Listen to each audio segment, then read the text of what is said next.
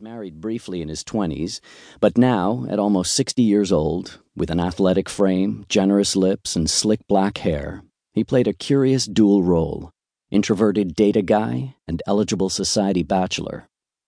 Every Republican president since Richard Nixon had come to value his advice. He was the man who knew the arcana of the federal budget, next year's likely steel output, and the mysterious fragilities of finance. But he was also an accomplished dancer and a driver of ostentatious cars, and he courted beautiful women, not always sequentially. The previous year, Greenspan had appeared on TV in a broad shouldered power suit to pitch the latest Apple computer, fusing his own brand of nerdy sex appeal with Apple's insurgent image. After demonstrating how viewers could use the device to track their finances, dial into their bank accounts, and pay bills electronically, Greenspan signed off with evident pleasure. If you have any money left over, congratulations, he closed, with a sardonic arching of his eyebrows. You're doing better than the government is. Reagan seemed to like Greenspan's remark about a gold standard. I used to pay $50 for a suit, the president complained. Now $50 will hardly get it cleaned. Vaulting from the mundane to the existential, he asked, Is it possible for mere human beings to decide how much money should be put out?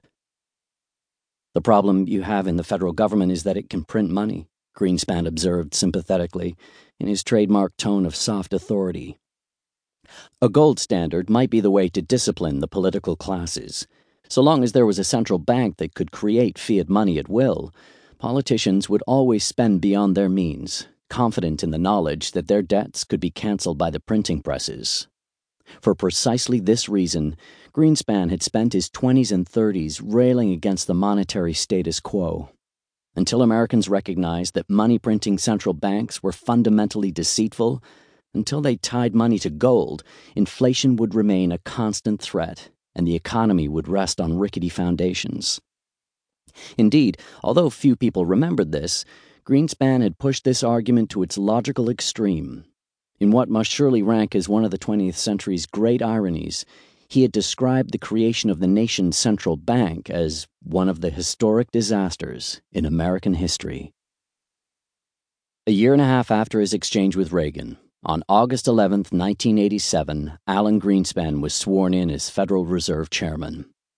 For the next 18 and a half years, he embodied the idea that he had frequently denounced that the discretionary judgments of a money printing central bank could stabilize an economy.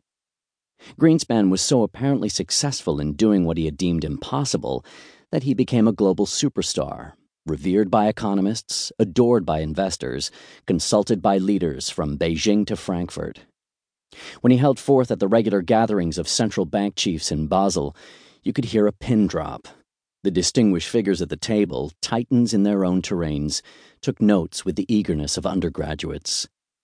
Through quiet force of intellect, Greenspan seemed to control the orchestra of the American economy with the finesse of a master conductor. He was the maestro, as an incautious biographer suggested. His oracular pronouncements became as familiar and comforting to ordinary Americans as Prozac and The Simpsons, the New Yorker's John Cassidy wrote, slyly citing mood lifters that debuted the same year that Greenspan was appointed. Greenspan's triumph was not merely remarkable in light of his own history as a critic of paper money, it was a refutation of powerful economic ideas, ideas that made it difficult even to conceive of a Fed chairman as a maestro. Since opening for business in 1914, the Fed had presided over inflation during two world wars, converted the recession of the 1930s into the Great Depression, and then in the 1970s proved feckless in the face of the most serious peacetime inflation in the nation's history.